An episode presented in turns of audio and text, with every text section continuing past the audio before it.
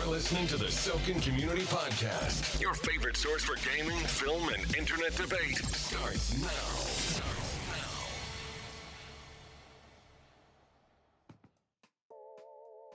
Hello, everyone, and welcome to the Soken Podcast. I'm your host, T, and with me are Jace and Leo. Jace Drayson. and Leo. We're uh, we're still trapped in our re- respective boxes, but we're alive. Self isolation's been going on for a few weeks, so we don't all have the most exciting stories. But uh, uh Jace, what's what's the outside world like? Um, I have very limited contact with the outside world. However, it does happen. Um, I do get out for work and get to go to fun places where the public, like post office, post offices, and mask up and glove up and see all the crazy people who don't. I had the opportunity to go into my office for the last time today, for the foreseeable future, to collect my uh, my PC and you know necessary office supplies so that I can work from home for you know the foreseeable future. It was a bittersweet goodbye to everybody. I thought I'd be skipping out of there because hey, I'm working from home. I'm not commuting anymore. But it was like, ooh, uh, well, I'll see you on the other side of this. Yeah.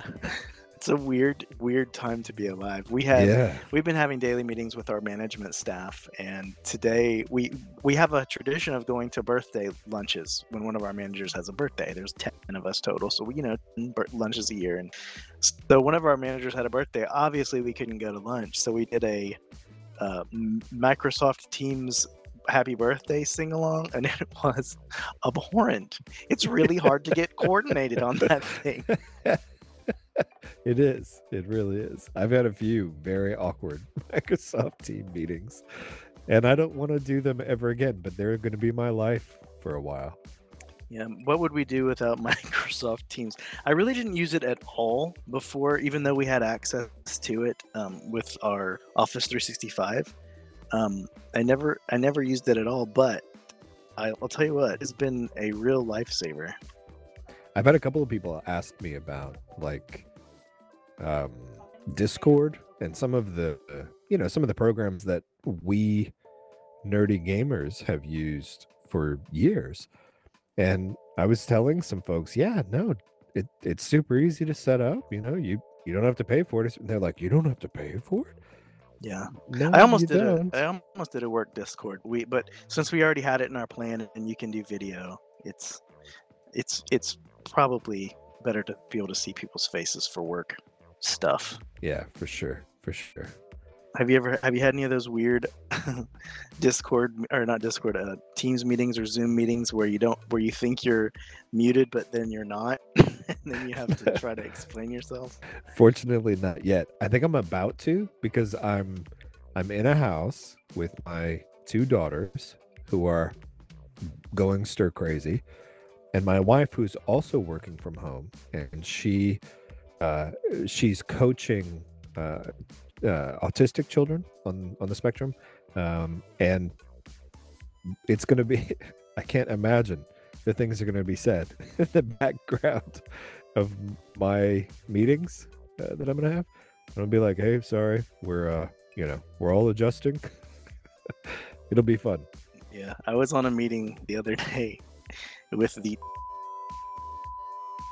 which is our association, one of the associations that we're part of, and it was about confidentiality and how to keep sessions private while you're on social media, blah blah blah. And I forgot to mute myself, and they're they're you know these people are I don't know. I don't want to bad talk them because they're great people, but they say like things that they think are super deep. And I wasn't muted, and I I quoted Talladega Nights, and I was like, "You've got to remember that the field mouse is fast, but the owl sees it right." And this lady goes, "Um, I'm sorry, Mr. Jones, what was that?"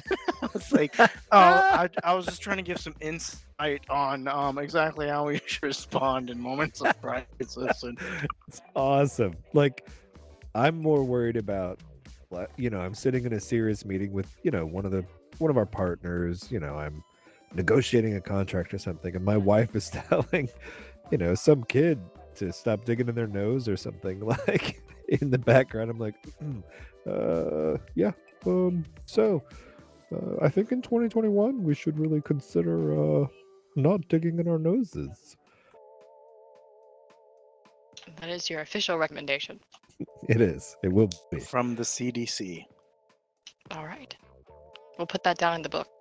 For the rest of today, we're going to be taking a look back at the first season of Picard, discussing laid back games like the newly released Animal Crossing title, and looking at the actions of celebrities during the quarantine.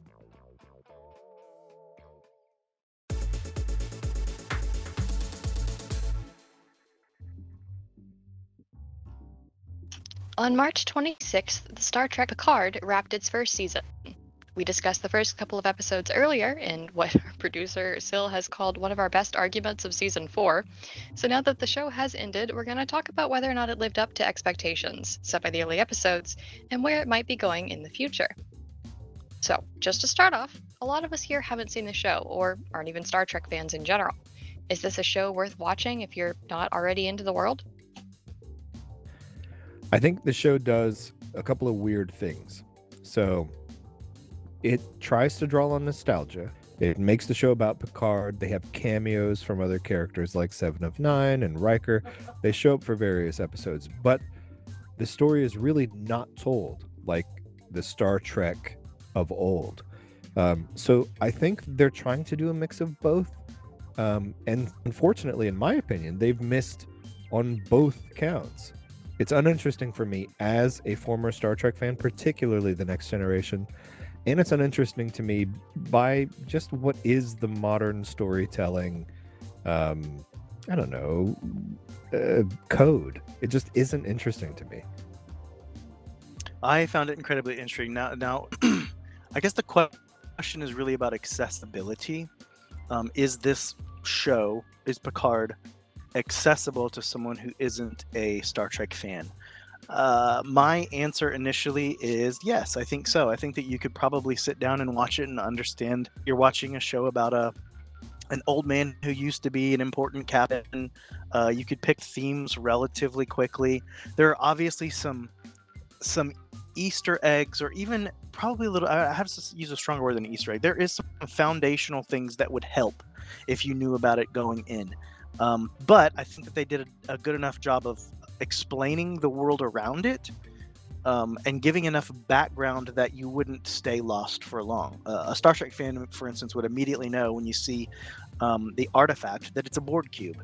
Other people might take a minute to figure out, uh, you know, some explanation of what is a Borg, what, what it, why is their ship a cube, and and why is it important that this one isn't moving anymore.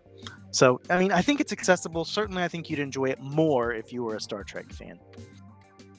I just think being a Star Trek fan, I think, okay, so a surface level Star Trek fan, um, I think somebody who knows like who characters are and knows a little bit about Star Trek lore would appreciate like cameos and, you know, what a Borg cube is. But folks who like have been fans for a while or like know really deep Star Trek lore, especially loved the way the stories used to be told. I think the more you dug into it, the less you're going to like it because it hits some notes. It hits some elements of like, yep, this was a, a character that we knew and they have these kind of weird relationships, but um, those aren't necessarily the things that always shine through in the show. They even contradict a lot of the previously established Star Trek lore um, in trying to create this, I don't know, quote, compelling story. Um, and a lot of stuff is just absent. I could not disagree more. I I I would I think I'm probably in like the top two percent of Star Trek nerds. There's there there's no piece of Star Trek that I have not seen, probably multiple times. Every episode, every movie, every there are. Uh, I've read books and books and books of Star Trek uh, novelizations. Now those aren't necessarily canon, um, are but most of them are not. I've read them anyway. I I feel incredibly enmeshed in the Star Trek mythos. I ran. Um, uh, a Star Trek simulation online for about two and a half years, where I was an admin and a captain of my own vessel, the USS Hawking. Feel free to Google it. Um, and incredibly rich. I loved the layers of lore. Now, I, I do have some complaints about the show, sure, and I feel like we're going to get to them with the questions, but I found it deep. And as far as canon breaking, I don't think so. Uh, Star Trek has a history of breaking its own canon and then working around to fix it. That's not new. That has happened since Next Generation came out. Actually, internal canon was busted in a, the original series. And then if you want to count animated series as canon, which evidently we do now, um, that you know there are just there are ways to fix canon breaches, and I think that if you're if you're working around some continuity in order to tell a good story, worth it, especially if you fix it on the other side. Um, for instance, the Klingons in the original series did not have ridge heads. The Next Generation brought out a complete and total Klingon redesign. Star Trek fans of era were not happy that Klingons got a redesign, but because of uh, prosthetic technology, because we, we've progressed as a society, because we wanted more more um, deeper special effects, they they gave us new Klingons. Well, Enterprise had a whole storyline about why there, some Klingons were flat-headed and some were ridge-headed. Um, they built an entire storyline around it and fixed that little piece of continuity. That really, it's not a continuity error as much as it's just a production difference. A lot of people do not like the way the Klingons look now uh, in in Discovery, for instance. Um, there are some continuity fixes that they did in season two to fix some of the stuff in season one. I'm okay with fixing continuity as long as at the end of the day we get uh, some sort of cohesion. Cohesion's fine. Um, I'm happy with a story that comes back around on itself to rectify where it it might have made not necessarily a mistake that's too strong a word but might have made um, what some might consider you know a, a, a, continuity error or break or disregarding or contradicting something that um, had been you know previously established. I think there are there are a lot of examples of things that where um, in, in some ways it's kind of impressive how the the writers for picard have managed to um, adhere to some of the nuances of previous stories, but in a lot of ways, they've just completely disregarded them um, for the sake of whatever the story is. Like characters that are 180s of themselves. Seven of Nine, for instance, is one who is like she was cold and calculating and logical, and now she's a drunken alcoholic mercenary, like a completely different kind of character. And it, it's my same argument for uh, Luke Skywalker from Star Wars. Like, it's fine if you want to have a character make that kind of transition, but you have to justify it. You have to earn it. I would love to see a Star Trek Fenris Rangers show. That would that would actually thrill the heck out of me. So I don't disagree on in the sense that I would I would like to see it. Um, but I also don't necessarily have a problem. There's a difference between moving a character forward and taking apart what made the character that character t- in the first place. When we met Seven of Nine, she was just disengaged from the Borg. Uh, she had just become separated from the collective. The one of the big themes of the show is about Borg being separated from the collective and, and what that does to them and the trauma that they endure she was highly traumatized during Voyager, uh, having been assimilated as a child. We actually see a human being who came from a, a traumatized, separated Borg to what would happen when they get put back in the real li- real world you know 20 years went by and this is what became of her. Do i miss that story? Yeah but i think i would have hated it worse if they would have left her as a cold calculating half cyborg being that didn't alter or change at all in the intervening years. I, am happy to see some progression. Yeah I, I don't disagree. I'd like to see characters that have progressed but i would have liked to seen have seen some kind of throwback to that old character as opposed to just it's the same actress but it it it is a fundamentally different character that has the same name. In in a lot of ways, it's the same as um, Jean Luc or my criticisms of Jean Luc. But we, I think we're going to get to that. Uh, funnily enough, it's the next question. Do you think that adaptation stayed true to the character of Jean-Luc Picard? I get the character has aged. I get the character's been through some trauma, and I get the character has been disillusioned to a point.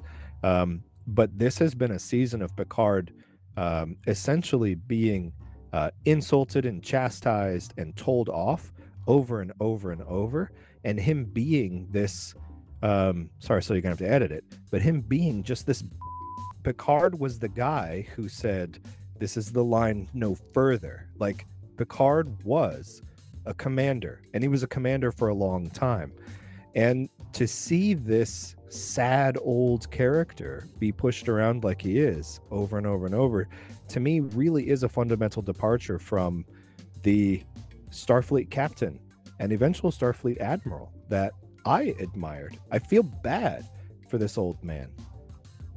Um, I guess maybe from from where I am in my life, I found it to be very compelling and and I, I will acknowledge 100% that there was a there is a change from um, all good things the final episode well let's say nemesis Star nemesis which was actually the last time we saw him in universe to uh, season one episode one of picard. There is a vast difference um, and i kind of related to it. There even in the very first episode there was a kind of a brokenness in picard a a disillusionment with the universe and the world, and I identified with it uh, because I find I I'm not obviously not a, a Starfleet captain, sadly, but I'm an idealist, sadly. and I'm an idealist, and I believe in making decisions based on principles, and I believe the world can be a better place, and I believe that ultimately good will come if we all work hard and do the right thing.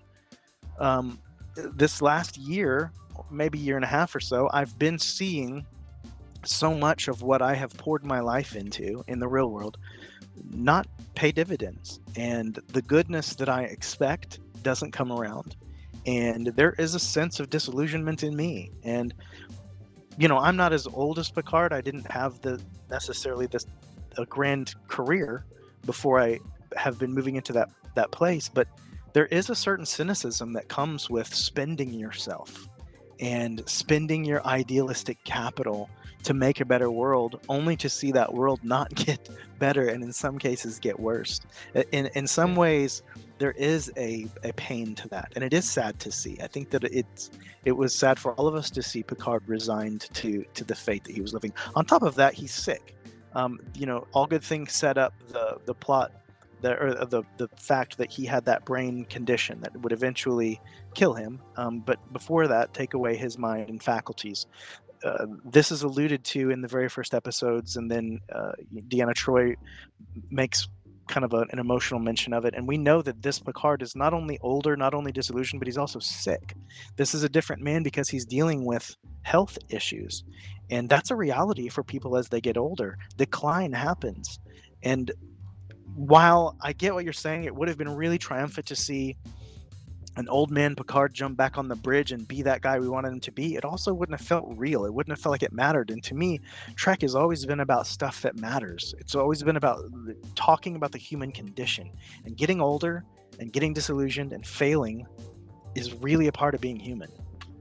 It totally is. Um, and in fact, I think um, what Star Trek was about um, the the fundamental aspects about being human um, were uh, I, I think also one of the largest departures of this show, at least in terms of where I think Gene Roddenberry was hoping to take it. This is a, a, a reinvestment into the failings of humanity, and not only a reinvestment, but a highlighting of it and making them the the sole cause for this story. The whole universe is flawed, flawed in such a way that humanity itself is awful. And Picard is supposed to be this one shining light of humanity. Well, that wasn't the idea of Star Trek. While yes, Picard was a shining beacon of humanity, he was so because he embodied those ideals. This is a complete departure from that. And he is instead this doddering old man who was an idealist who is now confused and lost um, most of the time. Um, and then has moments of clarity to to have some quavering idealistic speech amidst all the evil and darkness and chaos that is humanity's worst um, highlighted as all that humanity has amounted to in this show. And that is a like it's it's not just a departure from gene roddenberry's vision it is the polar opposite of what was gene roddenberry's No, vision no, in my no, opinion no, no, no. Wrong. So, Gene Rodden, you're right. Gene Roddenberry, Roddenberry originally did not want to have conflict within his characters. He wanted the conflict to be outside of the characters. He did want to present a humanity that had evolved, moved on. And the the original series and the first couple seasons of TNG, while he was alive, had very strict rules about what had to happen.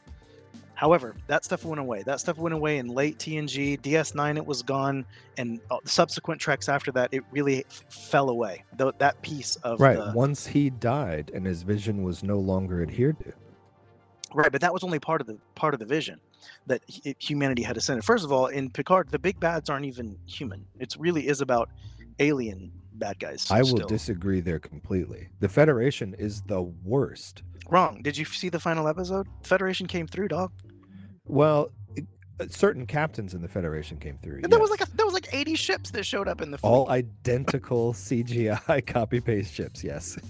well, they were there. Federation showed up, and honestly, what was corrupt in the Federation wasn't even a human thing. It was a Romulan thing, which is right up the Romulan alley. It was a huge Romulan conspiracy that had embedded itself within Starfleet Command. Sure, but it but that's not new. Even Roddenberry signed off on stories as long as it it came from the outside. You corrupt Starfleet. The one of the early TNG episodes where the alien like embedded themselves into the skulls of of the people that had the little breathing tube. He allowed that to happen because it was the aliens that had corrupted Starfleet. Same thing happened on Picard ultimately. It wasn't the humans that were the bads. The Romulans were the bads. The synths were the bads. That, now, that's not to say there weren't departures. Sure. There is inner conflict in Star Trek now. Characters can be more characters rather than just vehicles for telling a story. And I personally appreciate that. I'm fine with allowing characters to be characters and have flaws and have things that they struggle with. I Um, think it's the complete opposite. I think now these characters are simply there to move a plot along, regardless of how much they compromise their previous selves, or even in what weird way. No, like that was that, that's that was really my point. I do think that there's a difference in storytelling from the 60s, 80s, and today that that we must be, you know, obliged to. There's there's dynamics that have to happen for a story to still be relevant. And does the formula still work? I don't know. I, I really don't. The closest thing we have to the old formula would be um, Seth Seth MacFarlane show, Orville. Um, that now even that show has a lot of human flaw in it, so it's not necessarily directly attached to Gene Roddenberry's original um, rules around Trek, which he did have some rules. But to me, Star Trek has always been more about uh, he, real life to the art and reflect something back that you can learn from. And to me, Picard did that and did it really well. I, I, I don't mind showing the flaws in our culture and our society through the sci-fi lens. I'm, in fact, I actually really like that, and I think that that's what makes Trek Trek. I think that's what Gene's ultimate goal was to show us that we could. I do be think the difference therein is, uh, of course, showing the the the failings of a of a society through the lens of someone in the future who has surpassed it, moved on, and uh, um, can look back on it objectively, um, and can paint moral dilemmas to an audience without being preachy or heavy-handed about it. That's what the old Star Trek was good at, and that Picard has ultimately failed to do. It's the opposite of that. It's incredibly preachy. It tells you what's right or wrong, um, and then decides for you um, what's wrong with humanity and tries to tries to show you. I, I didn't get that. I didn't get that at all. In the final act of finale, the titular character, Jean-Luc Picard, he died? He died. Yeah. He died. Okay. But yeah, apparently he straight up died and was resurrected as a synthetic person. That's what happened. Is that a. Is that driving the plot forward or a good call for the show or. Uh, I mean, it's good for the show that now live, I guess. But ultimately, this was one of my big problems with the show. if I was gonna say my number one, what the, it would be this decision, and whoever wrote it should be and and noodles. Um, plot does it drive the plot forward? Well, there can still be a plot because the Star Trek Picard still has Picard in it for season two. Did it need to happen? No. Why did it happen? Who knows? Would Picard have wanted that to happen? No. Uh, I just really thought it was a bad. I didn't understand it. I didn't understand why it occurred. I mean, even philosophically, now you have to ask yourself: Is this really Picard? If you take uh, the memory of one of a person and put it into a robot, is that still the person, or is the person gone and now it's this new thing? I don't know. And personally, I'm not excited to ask that question. Um, this was my big F minus for the show was the decision to make Picard a synth. So yeah, it it made him a synth, and I totally agree. The idea that Jean Luc had to die to come back as a memory of that in in another body, and to still try and play it off like it's the same character, so that the same actor can continue drawing on people's nostalgia, so they'll keep watching this garbage show it's not garbage. It it's a good me, show. It made me like it less. You didn't uh, even like it at all in episode one. No, I I didn't like it, and I like it less now. An article by Keith Phipps on Vulture claims that although the finale tied up loose ends at quote warp speed end quote, they did so in a way that was true to the heart of Star Trek. I'm gonna you guys don't quite agree. That is a safe bet. it depends on what you're talking about. There there were a lot of plot points that happened, and I do have to say that apart from the the Picard synth thing, everything else I thought was beautiful. I loved the moments that they gave us throughout the series and throughout throughout the season. Um, the episode that was uh, Deanna and um, Riker was incredibly touching and, and tearjerker even type of, of, of an episode. It was so well written, so well acted the chemistry between those actors was still just golden. It actually made me sad for uh, instead of having a uh, that we didn't get a TNG part two because I would have loved to see these characters interact more. Um, but there were a lot of loose ends that did get tied up relatively quickly. Um, for the most part, I was okay with where it, where it came out. I liked the fact that um, humanity stood up for the for the right thing at the end. I like that the the synths were redeemable in the end. Um, I liked the fact that they gave Data a real send off, a real kind of funeral moment, and you know let him go off into the the gray mists appropriately. There were a lot of things I liked. Picard is already firm to be getting a second season. Though no official air date has been announced, CBS is looking to have it released by late 2020 to early 2021. If you're looking for more Star Trek content, nowhere else to turn. Star Trek Online now hosts another Soken Guild. The Nova Star Task Force is ready and waiting.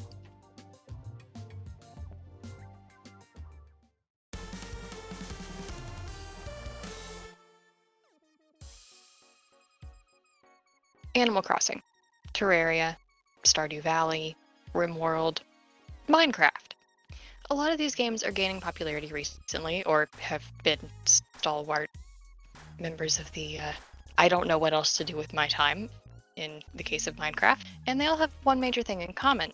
They're based around relaxation. While each of these games comes with some form of conflict, in some cases optional or perhaps even minimal, each of these games is what players consider to be relaxed in theme. Slice of life, if you will. Do you think that these games are getting popular specifically because for people's real lives right now? And if not, what would you say is?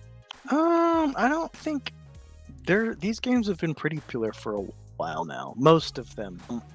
I think Animal Crossing is the one that was not really on my radar until the quarantine life. But like Minecraft was huge for a long time. Terraria, I've had lots and lots of friends who played it. Stardew Valley, even I downloaded it um, RimWorld, like all these have been in the consciousness of gamers for a while. Um, I think that when you have downtime, you kind of go back to those things that maybe you just touched on, or you found relaxing at fun one time, or you thought, hey, this needs more time and I don't have more time, but now I do, so now I can do it. I don't necessarily think it's a discovery as much as maybe a rediscovery or maybe just feeling boredom. I think it. Uh, I think it definitely has something to do with uh, our current global situation. I know for me personally, I tend like I I have really enjoyed Terraria, Stardew Valley.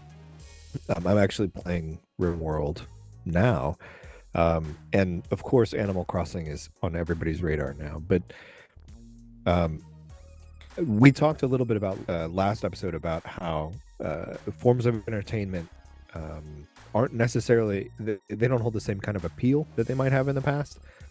Um, and I know for me, I I typically really like games that are a little more action oriented, that are um, I don't know, a little bit more hectic. Um, there are a couple games like um, Vermintide, or there's a game um, Hunt Showdown that is a, a kind of a horror slash PvP game that I I have really enjoyed playing with some of our friends, um, but I don't enjoy them as much right now. The same as I haven't enjoyed movies like Bird Box or um, Dawn of the Dead or like other I don't know things that used to get my adrenaline going a little bit that I've that I have enjoyed.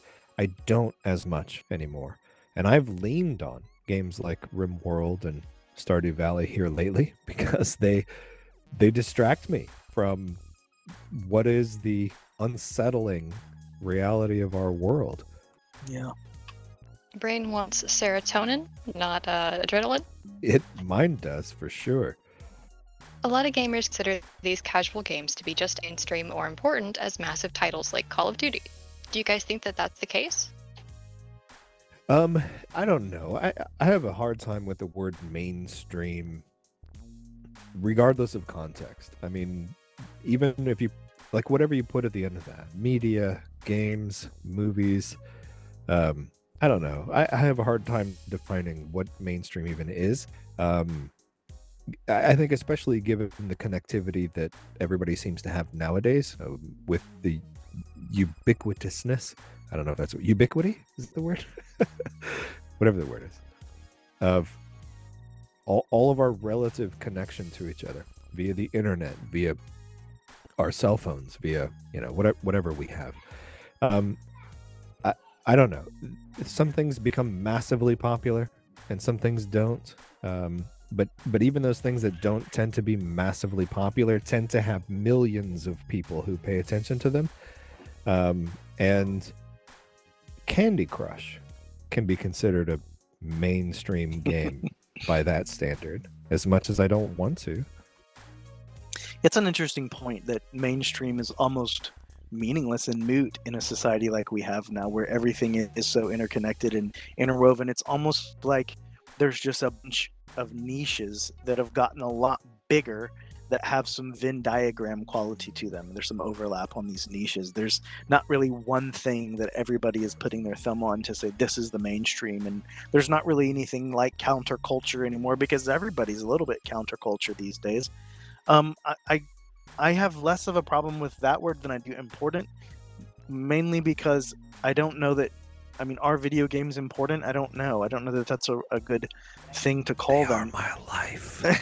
I mean, certainly they. I treat them like uh, in my life. I have treated them important. I have put them above more important things. I have skipped meals or even skipped work in my life before to play a video Amen. game. So in that sense, sure, it's important. But I don't know there it really these labels become less meaningful as we all kind of become more open-minded to what what gaming is. And as resistant as i want to be to that sometimes i think that's just what we're going to have to accept that the gamer tag isn't what it used to be.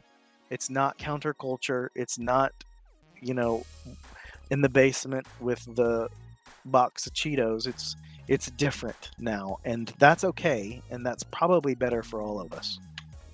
I'm gonna go a little uh, PC master race here. Uh, surprise, surprise. Um, but I, I think um, because we have seen um, certain outlets, um, I'll, I'll throw Steam a bone here uh, and say that through outlets like Steam, I've been exposed to games by indie developers and by really small teams of developers that I otherwise wouldn't have been exposed to. And instead, uh, if I was, well, you know, let's say I was a console peasant and all I played were console games, the only games I would know would be Call of Duty or Assassin's Creed or, you know, um, uh, first or third person shooters with stealth elements. Like that those would be the only games i would ever really know. But because i have exposure to these other things there are so many other games and other genres that are important to me. Important i guess is a, is a weird word but they've been really fun for me. Like I genital jousting. I mean, would we uh, ever know genital jousting if we- only We played on the Xbox? for those of you who haven't played it look it up. It's worth it. But those those really are the kinds of niche games that are really fun and that you can toss around to you know the communities that you're a part of and get a little bit more exposure um, that other people will also jump into stardew valley is popular because gamers have really enjoyed it and have tossed it out to other gamers. It's not a huge development company that made Stardew Valley. And yet, most gamers I talk to are familiar with it, or at least know of it. I will say, you uh, you know, console peasantry aside, there is a the the consoles are catching up a little bit in their marketplaces. There is there are a lot more ways to be exposed to games um, in the consoles now than there used to be. You know, five ten years ago, you really can come across more titles that aren't the let's use the word mainstream titles. Uh, you know, where you used to have to go buy the disc or whatever. There there is a little more. Um, indie to to what you can play on a console. Yeah, it's it's better now, but I, I don't think it's anywhere near where where we have the luxury. Of It's certainly not like. Steam. Absolutely not. Where, where you can actually have a curator curate games through their massive library. And you've played this, you'd probably like this. Yeah, it it really is world changing for folks who value games. So, question What makes these games different from mobile games? Because I'm on my PC. There's there is just literally a different attitude when to to me anyway. It's hard. I, I'm, guess I'm gonna be snobby here. It is different than me flipping open my phone, and while I'm in the doctor's Flipping office, open your phone. listen i have a, my phone has a flip top because it's also my wallet it's not a flip phone i have an iphone but it has uh, a case so i have to flip open the case in order to play it Okay. anyway but like it's in the doctor's office to pass some time is different than whenever i get you know a six pack and a bag of doritos and come sit at my my desktop. Like there's a different mentality there. On on the one hand i'm passing the time. On the other hand i'm going to game. So mobile gaming to me from my perspective is really about passing time whereas gaming uh, on my pc or even console for that matter there really is a everything else in the world is stopping this is what i'm doing right now That's a good distinction. I agree with that. I, I also think another fundamental element is um, kind of what are these games designed to achieve? And when you look at mobile gaming, especially the, the quote free games that you can download, like they, they typically have some element of gameplay that you can participate in up to a point. Um, and there's there's either things that are on a timer that you can pay money to cancel the timer, or there are you know really fundamental elements of the game that you you can't pass beyond without having to pay for them. Um, i think where some pc games um, have been lambasted for uh, putting those elements in their games uh, mobile games have not only embraced it but have but have mastered it and are um, I, I, like there seems to be no pushback on mobile games for it. I, I don't see any kind of counterculture for mobile gaming to not include those elements because I don't think anybody takes those games seriously. And I think ultimately when um, folks look at who's paying for those, like everybody else just kind of crosses their arms and says, "Yep, you deserve it."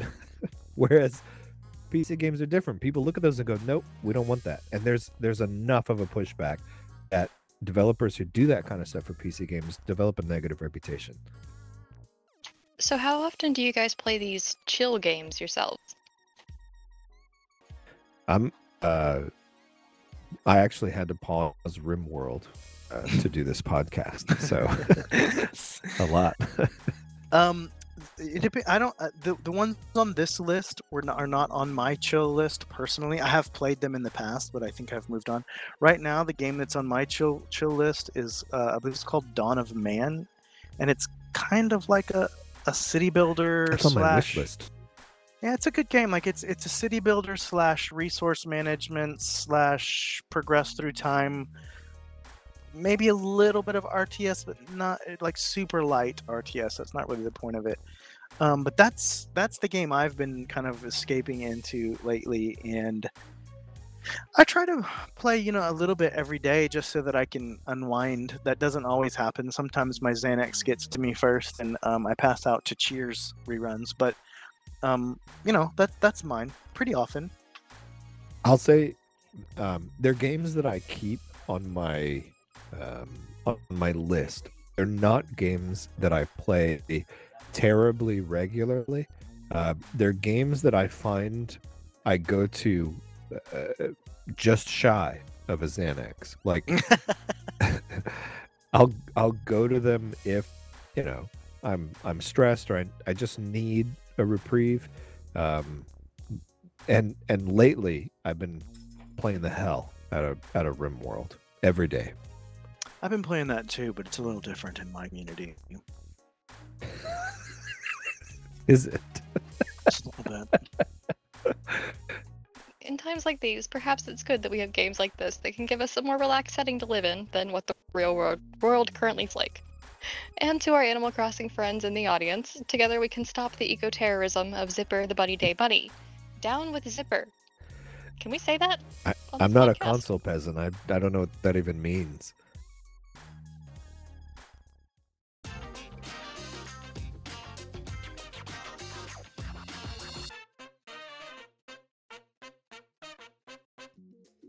State of the world right now is affecting a lot of people in some pretty negative ways.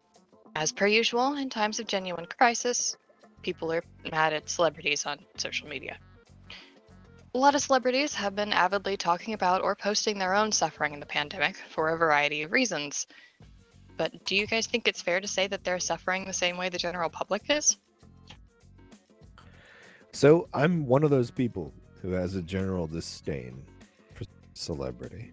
I I don't know if that's surprising to anybody, but it is. Um, I think the idea that celebrities, and by celebrity, I'm referring more to the quote millionaire celebrity, not the you know YouTuber meme celebrity.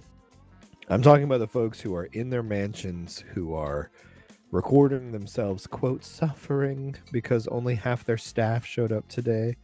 Um those folks are not uh, i don't know quote suffering like the general public is. The truth is quarantine isn't that hard. It's just boring. Most people are just dealing with boredom. Um and these folks happen to be dealing with that a little bit less than the rest of us. So no i've got no pity for celebrities, and I detest them. Surprise, surprise. I don't. I mean, I don't diss them. I think that when it's strange to me that a lens is placed on celebrities when it comes to things that really normal people should be the ones that get to to opinions and run a show. It it comes into a really sharp relief in a situation like this. However, people with wealth don't suffer in the same way as the rest of us or poor people or homeless people ever. It's a different ball of wax, regardless of whether or not there is a pandemic going on. The pandemic just shines a light on what already exists the inequality, the unfairness, the absolute uh, disrespect for human life that doesn't necessarily have a well padded bank account. So, are they suffering in their perspective? Sure. Th- their lives have changed and their reality is shifted and they are confined and bored and do I feel sorry for them? No, not necessarily. I feel sorry for all of us. We're all in this together, and we as humanity need to have a little shared compassion for one another. Have they lost their jobs? Maybe. Uh, will it affect their bottom line? A little.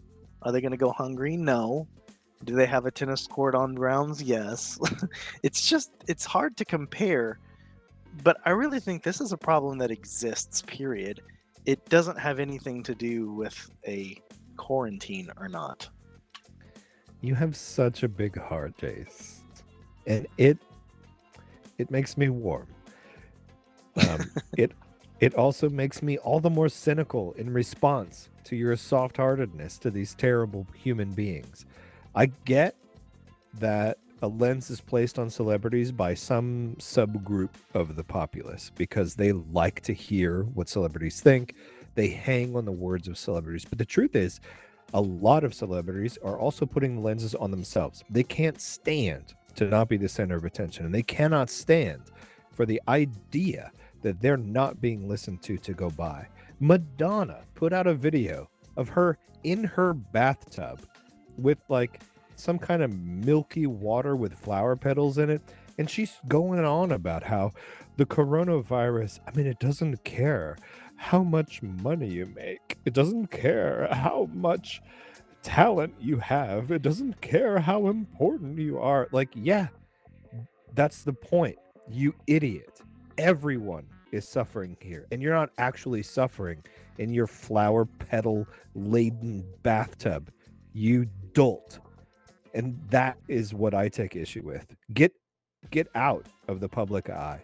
Nobody wants to hear you lament about how only half your staff showed up today. Don't do it.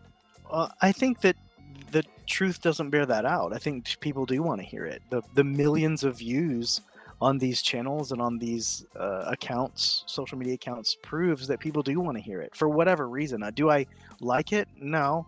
Do do do I think that they have something special to say on the topic? They have as much to say as I do. Because once again, we're all in this together. I think that there are some celebrities that are doing good. Um, I believe it was Oprah who donated 10 mil.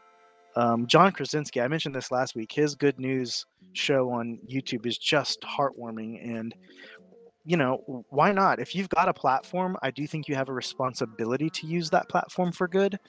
Um, what where it goes awry is when they when people who of means regardless of whether you're a celebrity or not when people of means try to cast their suffering as something other than a minor inconvenience it's sort of like the first world problem thing when you encounter people who really struggle day to day to day to day it's insulting for this when you look at some of the struggles of say the totally. kardashians for totally. instance there is there is a uh, a disgust towards like come on you're you're not hungry, or if you are, you chose to be because you're trying to be 87 pounds on camera.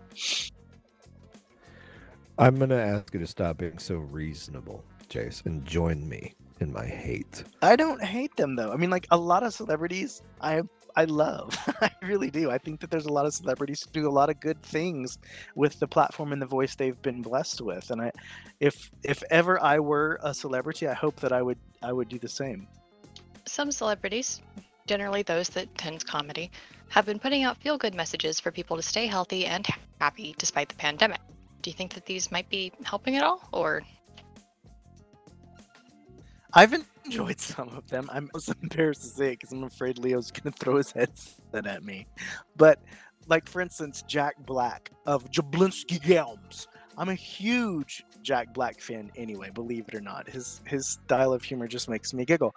He's quarantined. Now he's quarantined in a mansion with a pool and, you know, hundreds of thousands of dollars worth of music equipment and he's he's got it better than most. But he's he's making us feel good. He's making us laugh and uh, there is a certain sense of shared experience when I know you know uh, some of the same feelings and, and struggles I'm dealing with he's dealing with there is a little bit of camaraderie there, despite the fact that it's. See, I guess the my my big thing here is there's no difference between every day when we don't have a pandemic between how much money they have and how much I don't and how much the people poorer than me really don't have. And I'm I, I, confront that kind of thing every day. People who don't have literally have enough money for food. So there it's always offensive to me when someone can buy three yachts and someone else can't afford a Whataburger. Like that's always wrong this isn't any different than normal life. This is just a little bit more stark because uh, uh, of the circumstances I get. But you know, that's what they do. That's that what the hand they were dealt, and I guess we can be pissed at them or let them entertain us. And I guess I choose to be entertained. I think the the difference in my perspective is not necessarily that um, they have and others have not. I don't begrudge them having made it. I don't begrudge them even the the weird talents that might have led to their success. We're in a strange time. Um, I, I think the last hundred years have been the weirdest when it comes to what can make a person wealthy. It's been nuts. If you're funny with political commentary, you can run a late night TV show and you can become a millionaire that is a weird talent. And I don't begrudge the people who have made a success of that and have, you know, found themselves at the forefront of um, our collective 1%. I applaud those who have taken their celebrity and have tried to channel it to make other people's lives better. I, I don't I, I don't take issue with that. At least those who have done it in a respectful way. Those who have tried to be humorous. Um, uh, Conan O'Brien, for instance, um, I think one of the things I sent that kind of spurred this question even existing was his critique of a lot of the various celebrity um, selfies and celebrity um, tangents, where he made fun of the celebrities who were taking tours through their mansions just arbitrarily and and making asses of themselves with um, trying to relate to a population in quarantine in one bedroom apartments in their ridiculous mansions. Like he went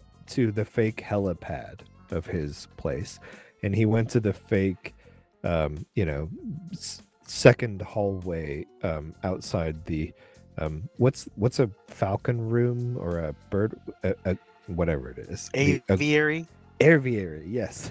Like he went to the aviary of, of his house and it was all like like you know terrible backgrounds that he was like fake walking through but he was making fun of the celebrities who are so who lack such self-awareness. And the truth is conan is another millionaire. He's another guy who who has those things or could have those things, but he has enough self awareness to at least mock those who lack it. And I can appreciate that in somebody like Conan. Jack Black is another celebrity who I respect for his down to earth perspective and his self awareness. There's a ton of celebrities that I appreciate for that. A lot, though, have shown just how unaware they are of the fact that there's a wide world out there that does not enjoy uh, the kind of lifestyle they take for granted. One of the biggest sources of anger right now is at the Kardashians, who started selling $60 crisis kits to people in need, which were basically just masks and blankets that are extremely upcharged. There have been other cases of price gouging like this. With uh, there was the one guy who bought like what 7,000 bottles of hand sanitizer. Um, how do you guys feel about people that are trying to make a profit off of this crisis? Let me just say, um, so I do a lot of business with some office retailers, and so I'm in, co- in contact with their sales reps. Do you know that someone tried to sell me a gallon of hand sanitizer for 120 bucks? Like literally called like they were doing me a favor. It's disgusting. It's gross. The the, the Kardashians specifically are some of those people that I kind of can get in in Leo's bandwagon uh, for because I don't feel like the Kardashians are in any way talented humans. They don't necessarily provide um, a service or a a show or a anything redeemable that made them wealthy. Um, there there was a time when you had to be talented to be celebrity to be rich, or now it's kind of people are celebrity just for the sake of celebrity and this is a family who i feel has cashed in on that turn of culture. They've done so very successfully. I'm not saying that they're poor business people because they they very geniusly uh, positioned themselves to make themselves extremely wealthy. I don't approve of that. I don't think that that's good a good way to have a to build a culture. Um, but the fact that they would try to sell crisis kits at upcharge is nauseating. Nauseating is a word I would use too. Um, the Kardashians are a prime example of everything Jay said. They're they're they're famous because they're famous. The difference between the guy who bought up all that hand sanitizer and tried to sell it is the guy's a relative nobody who thought he was going to take advantage of a particular crisis and he was going to turn around and be like an entrepreneur. Now, it's possible the guy didn't know the depths of the crisis. He didn't understand the the realities of the pandemic. And yes, I'm giving him the benefit of the doubt that I'm not affording the Kardashians, and I'm okay with that. Um, but the guy found himself in a tight spot. He's even been interviewed before saying, like, eh, yeah, this was a bad call. Amazon stopped him. There are forces at play that prevented this guy from capitalizing on his um, taking advantage of the situation. Nothing is going to stop the Kardashians from taking advantage of this. And that is all based on their fame and popularity. Enough people are going to badmouth them, sure, but that's only going to be press for them. And that's only going to increase popularity for them because they have some kind of crazy rabid fan base that's going to continue buying this garbage because they think it's quote better because it costs more money. But really, and, you, I mean, you can't really blame the celebrity for that. The problem is in the culture. It's I not... blame the celebrity for taking advantage of it. I blame the celebrity for not having the self awareness or the moral fortitude to do the right thing. I I think that the the onus lies a lot more on the culture and the people. If we didn't elevate these people to these positions, they wouldn't have the ability to do it. The power that they have, would, we Jace. give them. If you were in this position of celebrity, you would absolutely not do this. I don't necessarily. I'm not saying that they're people of good character. That's not what I'm saying. I think that ultimately the bottom line is we elevated someone of poor character to a place where they could be billionaires and abused their status. We did not have to do that as a culture. They they provided no, nothing to us. There was no song they wrote. There was no movie that they presented to us. There was nothing they produced other than just a sex tape and then capitalizing on it. And then people threw money at them. It's not their fault people threw money at them. It's the people's fault for throwing the money. I think that were you in their position, you would not do this. But I think, and I love you for it. you have such a heart that you don't hold them to the same the same standard you would hold yourself to. I don't know. I'm no uh, Kardashian apologist by any means. I I hate them. I'm not saying I don't. I'm not a golden child here. I'm not uh, the, the saint. No, but Christopher. You, you would never do what you are forgiving them for it's not a forgiveness. It, it, it's where does the responsibility lie? Where does the fault lie? The fault lies with a culture that celebrated what they offered. If we didn't celebrate that, they would be nothing. We did this. I so, think, it's. I think they're both to blame, though. I think the culture is partly to blame, but I also hold them 100% accountable for taking advantage of this cult of personality that exists around them. They are still to blame. It's it's kind of like the trolley problem, you know, where it's got the there's like five people tied to this train track and one person on the other. You can flip the switch to move the trolley, but if you do, you're responsible for the one person's death. The answer to the the morality of that problem isn't ever it's your fault because you flipped a switch or didn't. It's the fault of the person that tied the people to the tracks. It's deep tea. Mm and the fault of the person who didn't put brakes on the trolley. or faulty brakes, or didn't warn you that there were people tied, or yes. Yeah. So like I'm not gonna say that the average person is guilty in this because I don't know that there's enough like weight there. But I can like I definitely see where the the cultural weight is coming into play and then they're taking advantage of it, which is understandable. If you're humans are a little bit opportunistic by nature, it just kind of feels like it got out of hand fast and it's going to continue to get out of hand. But on the bright side, if you do have someone trying to price gouge in your area, that is illegal. I don't People know. are the worst. It's just a mantra I live by. Sometimes they really are. We're a terrible species, but we make some great things. For example, uh, as a more uplifting note, not all rich and famous people are evil. The CEO of Delta, Ed Bastian, gave up a portion of his own salary to avoid having to lay off employees. Kevin Love, JJ Watts, and Kelia Ohai are actively donating money to families in need. Even Britney Spears has been active on social media, speaking directly to her fans to comfort them, sending money and food to those in need, and otherwise spreading awareness for charities that are trying to help people. Hozier has notably been giving at home concerts that have been streamed to help people relax and find other things to focus on during the crisis. Do you think that it's the responsibility of these celebrities, people with power and fame, to, to do things like this? Yes, I do think that. I am a huge Spider Man fan, and with great power comes great responsibility. If you have the means to make a situation better, then you're an if you don't do it. You have to do what you can. You can't fix everything, but there are things that all of us can do. And if you can do it, you should do it. That is our moral responsibility to take care of each other. And so, you know, there's different value of things. Giving $10 million is certainly better than giving a free concert. But if you can give a free concert, that makes some people feel better. And, th- and that's something you can do in these moments. Let me just say that while I 100% agree, um, with great power comes great responsibility. And those people who have power, particularly these folks who are CEOs of organizations or um, those who have direct influence and authority over the financial lives of others, yes, they should be going out of their way to make the lives of those they're responsible for easier. I'm very fortunate to work for an organization whose leadership has gone out of their way to ensure remain we remain employed and we remain paid um, for however long that can last. Um, I'm grateful to the leadership of the company that I work for. Um, I work for this company because I knew that that was a reality of our culture.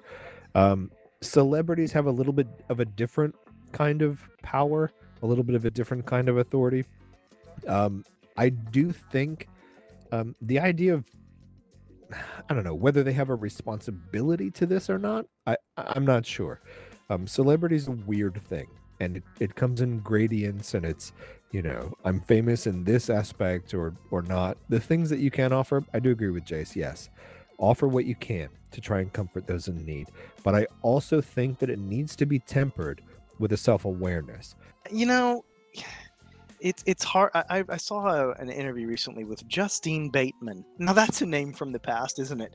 About how her reality was skewed because of how she came up and how truly the world she her perception of what, what the real world was was broken because of her fame and because of her massive amount of fame um, she has since grown up and has since come to realize what the world is more about and you know has changed perspective but to me you have to give a little bit of understanding to people who uh, uh, uh, if that is your reality if that is your perception and you you are lost in it then really the the response rather than anger i feel should be pity because it, it is it- is important that people understand what is real and what isn't real. And when you lose yourself in worship to something that isn't real you really aren't living.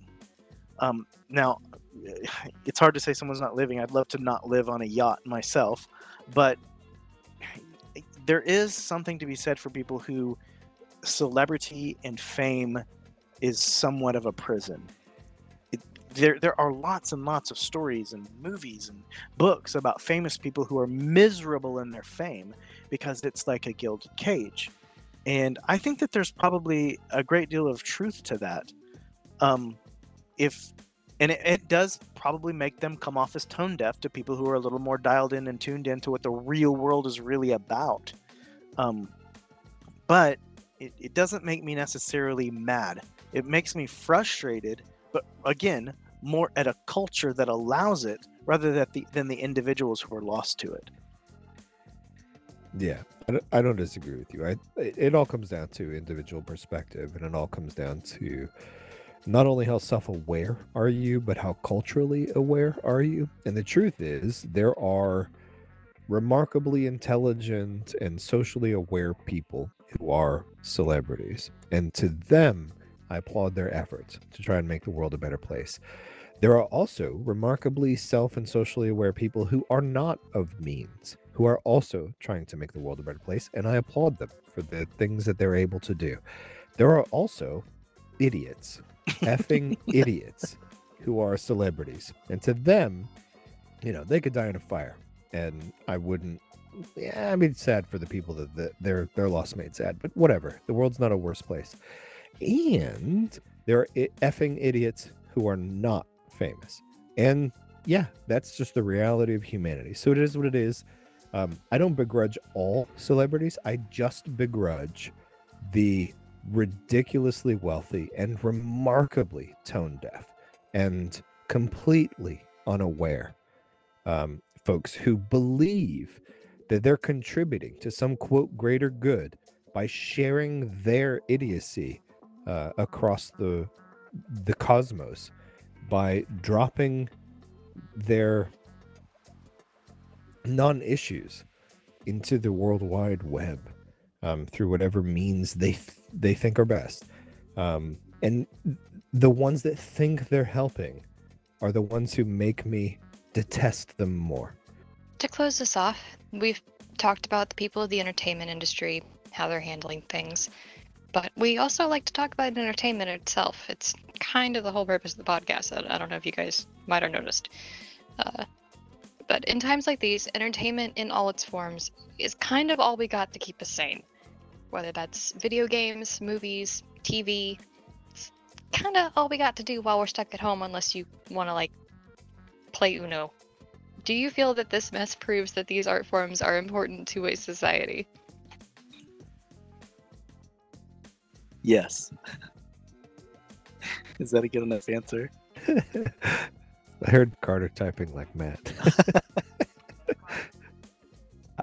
I agree. Yes, I think they're important. Um, they are increasingly important when other things become less important. I don't know how to phrase that better.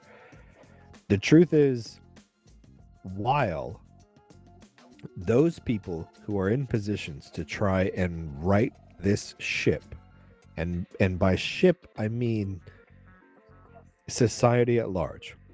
Uh, there is a small subset of people, and and I think Jace is among them, who are working and making decisions and trying to make right what is the insanity we're existing in right now. I honestly think pop culture is less important because pop culture is um, kind of ridiculous to them right now. There's real things that need to be decided and real things that need to be done. However, I think that population is a very small segment of the rest of us. The rest of us, 95%, are told to shelter in place and we're bored at home. And the idea that uh, entertainment is more important to us is absolutely true because there's nothing else to do. Uh, we're tired of looking at each other. We're tired of sitting in our backyard in our lawn chairs. So, yeah, it's more important to us. I think that there would be a, much greater loss, even even though this is a terrible time, even though this is people are losing their lives literally, and a, and a lot of people across the planet have died. I think that this would be too much to bear if we didn't have something to distract us. Now, you know, you can make an argument for, well, your family should be distraction, and yes, possibly it should. You should, you could talk about, you know, books or learning a skill. I've heard people being complaining, if you're not learn doing something to better yourself, sometimes the best you can do in times of despair is to just make it through. And making it through is the victory. So to use these uh, the the entertainment that we are fortunate to have at our fingertips to make it through, I don't think there's first of all, I don't think there's anything wrong with it. But second of all, I think that it is a huge luxury and blessing, for lack of a better word. And it does also prove, not just entertainment wise, but for the economy and culture at large, how important it is that internet be a utility and something that is not regulated and controlled. It should be as as free to us, and I use the term free as as liberty, not necessarily eh, you know without cost, as things like plumbing and electricity. These are things that that are necessary for our infrastructure, necessary for our economy to survive, necessary for our culture to thrive. So we we happen to to have a pandemic at a time when the coping mechanisms are, are readily available to us, but it should prove to us a couple of things. First of all, that our art is important to us and it should continue to be funded and we should give it thumbs ups. But also that we, we, we need to have this medium of internet as as a as a publicly protected utility. I think the idea of art, like um, on a grand scale, um, I think we were originally just talking like movies and games, but art as, as a whole, I think it's important for a culture. But I do think that's one of those things that is important for a culture in a certain um, in a certain setting. Um, when a culture is faced with a dire threat, like that's one of those things that it's it's stymied. It it becomes less important in the face of that dire threat. When a culture finds itself safe again, it can it re it tends to re-embrace those things. Um, I don't necessarily think that those things should disappear in the face of this particular pandemic. In fact, I think they've helped a lot of us through it. But I do think we should appreciate what a luxurious position we're in to enjoy them in this particular um, global situation. We're we're facing something unprecedented in a technologically unprecedented time, uh, and have access to things that you know our ancestors in such a situ- situation would never have. Um, it's unique. That it is. And in uncertain times, regardless of how you feel about the people in the entertainment industry, we do appreciate those that are doing what they can to keep us all as happy and healthy as we can be while we're locked up at home. Thank you, DoorDash and other delivery workers. I would not be fed without you.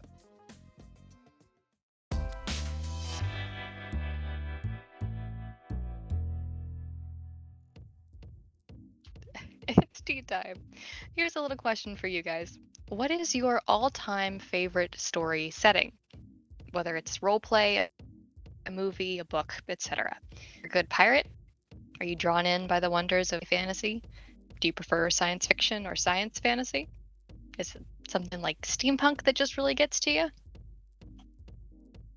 Mm, so I have two very different answers to this, I think. Um, I've always been a sucker for high fantasy. Um, to be to be frank, the Lord of the Rings is my uh, absolute favorite long story. Um, it's a trilogy. I also include The Hobbit in that. It, it it is in and of itself just one of the most superb fantasy stories I have I've ever enjoyed. Um, the Lord of the Rings trilogy movies are my favorite movies of all time. Yada yada. It it really is a fantastic um, just setting for a story to be told in.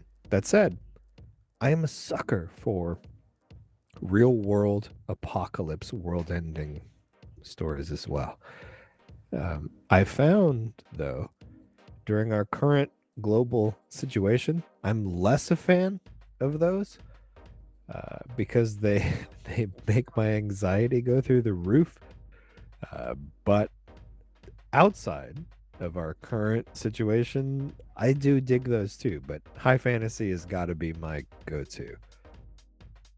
I think I'm a sci-fi nerd. I really, really like science fiction gaming, science fiction reading, science fiction TV and movies. It's my fave. Um, sci-fi, I will say, with depth is certainly what I prefer, though. Not just sci-fi. That that stuff doesn't do a whole lot for me. But you know, something that has a message set in the the future, far future, is um, always gonna always gonna catch my attention. Always has ever since I've been a small person. I've liked sci-fi. Um, I th- I think it's like super thoughtful. I think I think I agree. Like I, I've I've seen sci-fi that's like Warhammer 40k. I mean that's fun to a certain point, but it isn't anything that captures my interest. But Star Trek, let's say the next generation, not Picard, has captured my interest. I'll admit, I don't even really know if I have a set genre. I just know that there's like three checkpoints. And that's uh if it, it has gays, if it has magic, and if it has dragons. And if you have all three, I'm sold. I don't care how bad the writing is or the cliches of the rest of the plot. Did you say What was your first word? Uh, yeah, that is, basically if it's LGBT um, friendly oh, or okay. inclusive If it fiction. has gays, that's what you said. That's what I thought you Yeah. said. I couldn't Bring tell on if it the was gays or guys, but I, I was unsure. It needs to be fabulous. So as long as there are rainbows in the mythology, good to go. Uh, if you can give me the frickin' princess rescued from the tower, but it's lesbians and they fly away on the dragon at the end, like I'm sold. That's it. I I'm a was just simple person. talking earlier about what a fan of lesbians I thought Jace would be. Mhm. Very- I'm very supportive. while we're on I'm air. very supportive. I'm I'm a fan. Okay, let me let me preface this because I'm gonna I'm gonna come off maybe not the best. I love stories that are inclusive, and I love the idea of stories that break boundaries. I don't like when they're shoehorned in, and I don't like when like stories are force fed around the inclusion of what are unrealistic narratives. Like um i don't know. I, I've, I've seen a couple of what i thought were really inclusive and really cool shows like kind of go in weird directions. Um to simply have quote inclusion but at the expense of their own lore and at the expense of their own story.